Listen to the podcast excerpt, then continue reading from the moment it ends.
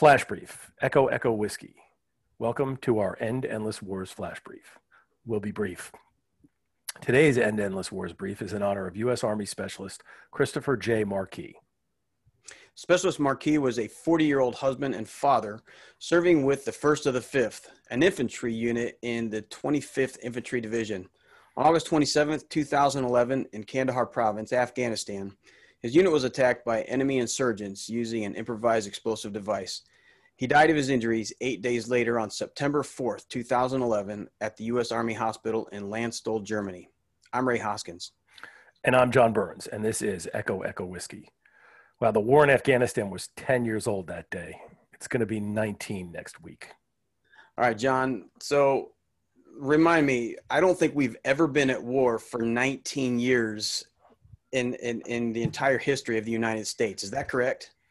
That's correct, Ray. This is our longest war. And Specialist Marquis joins over 2,300, almost 2,400 other Americans who have lost their life fighting in and around Afghanistan. All right, so let's go through a couple of different things here. So first of all, we invaded Afghanistan in 2001 in response to the September 11th terror attacks to, one, destroy Al-Qaeda, and two, remove and punish the Taliban. Is that correct? That is absolutely correct. All right, and the last time I checked, which was like 2 minutes ago, Al-Qaeda is pretty much more or less destroyed, right? They are greatly diminished, in fact. They are a remnant of their former selves. They are a collection of disparate forces who are mostly hiding around the world and trying to evade detection. They are certainly not capable of undertaking the kind of operations they were 20 years ago. And I'm pretty sure I remember several years ago, several stories telling us that Osama bin Laden is dead. Were those correct? Yes, I remember getting up one morning to go to work and seeing the morning news announcing that U.S. Navy SEALs had made a special delivery the night before in Pakistan to Mr. Bin Laden, and he would no longer be with us. That's correct. All right, and one more here. Let's say I specifically remember Mullah Omar, who was the leader of the Taliban in 2001, also being dead. Is that correct? Yes, Mr. Bin Laden's former bestie also passed back in 2013.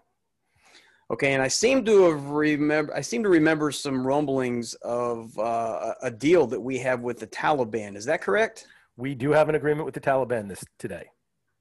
All right. So all that being said, Americans are still dying in Afghanistan, right?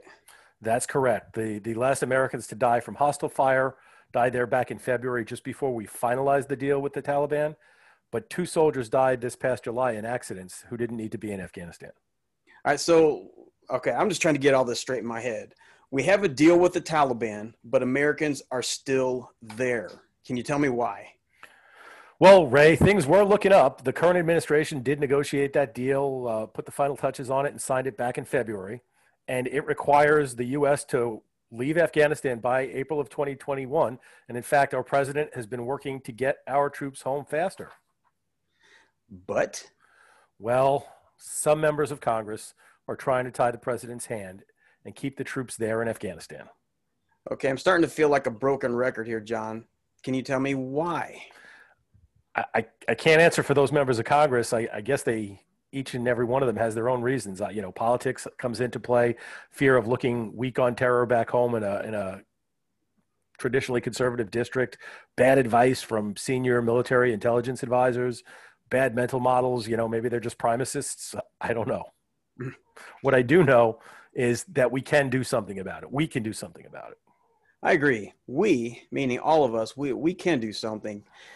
Working with Concerned Veterans for America and our partners, we're working overtime to try and end this war and keep other service members like my son, who is currently serving in the Army, like Specialist Marquis and 2,300 other service members from being Afghan-related fatalities, you know, war statistics. John, what can our listeners do?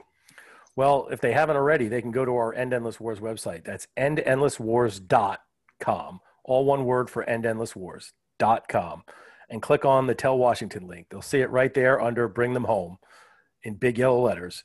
And if they click that link, they'll be able to sign a letter that goes to their congressional representative, both of their senators, and the White House, telling those members of the government that the signer wants to bring the troops home, wants to end this seemingly endless war. Yeah, that sounds pretty easy. It almost seems too easy. Would you agree? Nothing easier. It's certainly easier than running a 5K is, which many people did this past weekend. Well, I got to ask, I've had people push back on me before and say, our representatives, our elected officials don't even pay attention to those things. That's just a waste of your time. Do you really think that it makes a difference?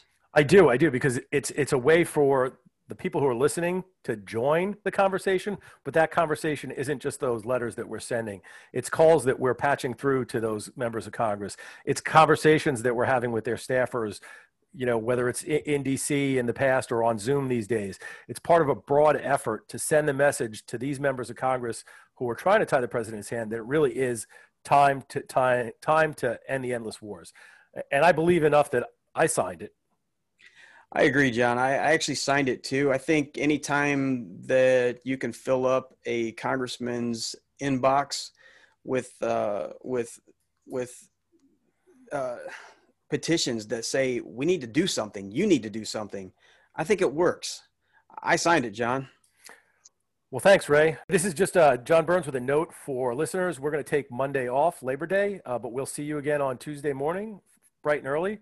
For Echo Whiskey, this is John Burns out. Ray Hoskins out.